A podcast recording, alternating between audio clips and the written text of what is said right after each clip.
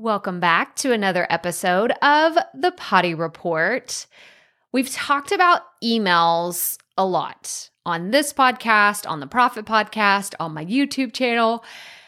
And it's one of those things that I just I have a really hard time batching my regular emails. Now, if it's a launch and there's something that like I know okay, well, this is when my cart is going to open or whenever this product is actually going to go on sale, so I know I want to send let's say 10 emails in a 2-week period or 3-week period those are easy for me to batch because they don't have to be timely. They can be more of not necessarily an evergreen concept, but it's just easier for me to write those well ahead of time, more so than it is my weekly emails. Because you know, if you have been around here for a while or you've been on my email list, you listen to me regularly, then you know I handwrite my emails.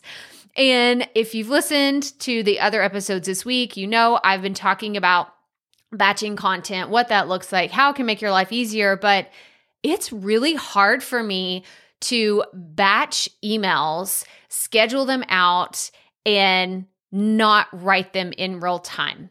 I don't know why this is, but I woke up yesterday morning and I was like, okay, I'm going out of town. I've got to write an email that's going to go out on Friday. So, newsflash, like spoiler alert, the episode or the this is going let me hang on. Let me see how to word this. I'm recording this episode before I'm going out of town, right? Obviously, but the email newsletter that's coming out, which would be the week prior to when this airs. I know I should just stop while I'm ahead. I'm just going to confuse you. I'm confusing myself. But the email that's going out, I scheduled it out and I didn't love that. I didn't because I like writing something in the moment and sharing it with you. And I think it's because so much of my content is typically created and then scheduled out, whether it's two days, whether it's a week, whether it's just the day before. I, I do that a lot with the podcast and with my show notes, with my YouTube, social media. But for whatever reason, it's really hard for me to do that with my newsletters.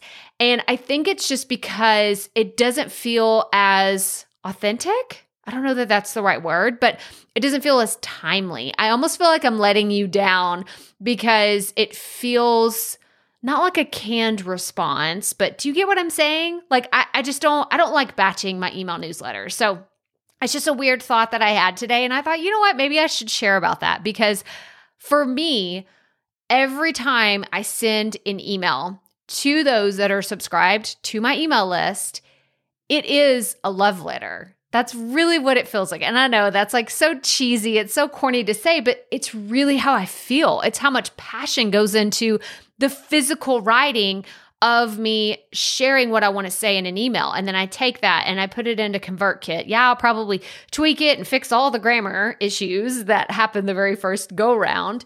But I don't know. It's just, it's an interesting concept. So I thought I would share it here with you today because that's what this podcast is for. It's for sharing little random thoughts and the different things that I think about in my journey. So I hope that this was helpful for anybody today, or if not, if it wasn't helpful, then I hope it just gives you a little peek into my marketing brain and my email brain if that's a thing. I don't I don't even think I'm making sense anymore. So we're just going to cut this off. So as always, remember, keep it fresh, keep it fun, and just keep going.